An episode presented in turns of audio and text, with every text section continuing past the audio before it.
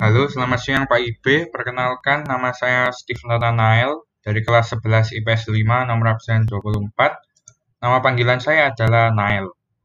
Sini saya akan menjelaskan kenapa musik barat yang berkembang di suatu negara tidak akan sama dengan negara lainnya. Menurut saya, dalam suatu musik barat tersebut, entah itu alat musiknya, nada musiknya, atau lirik musiknya, pasti akan sesuai dengan ciri khas atau budaya asal daerah musik tersebut. Sehingga pastinya musik yang dihasilkan dari antar negara akan berbeda.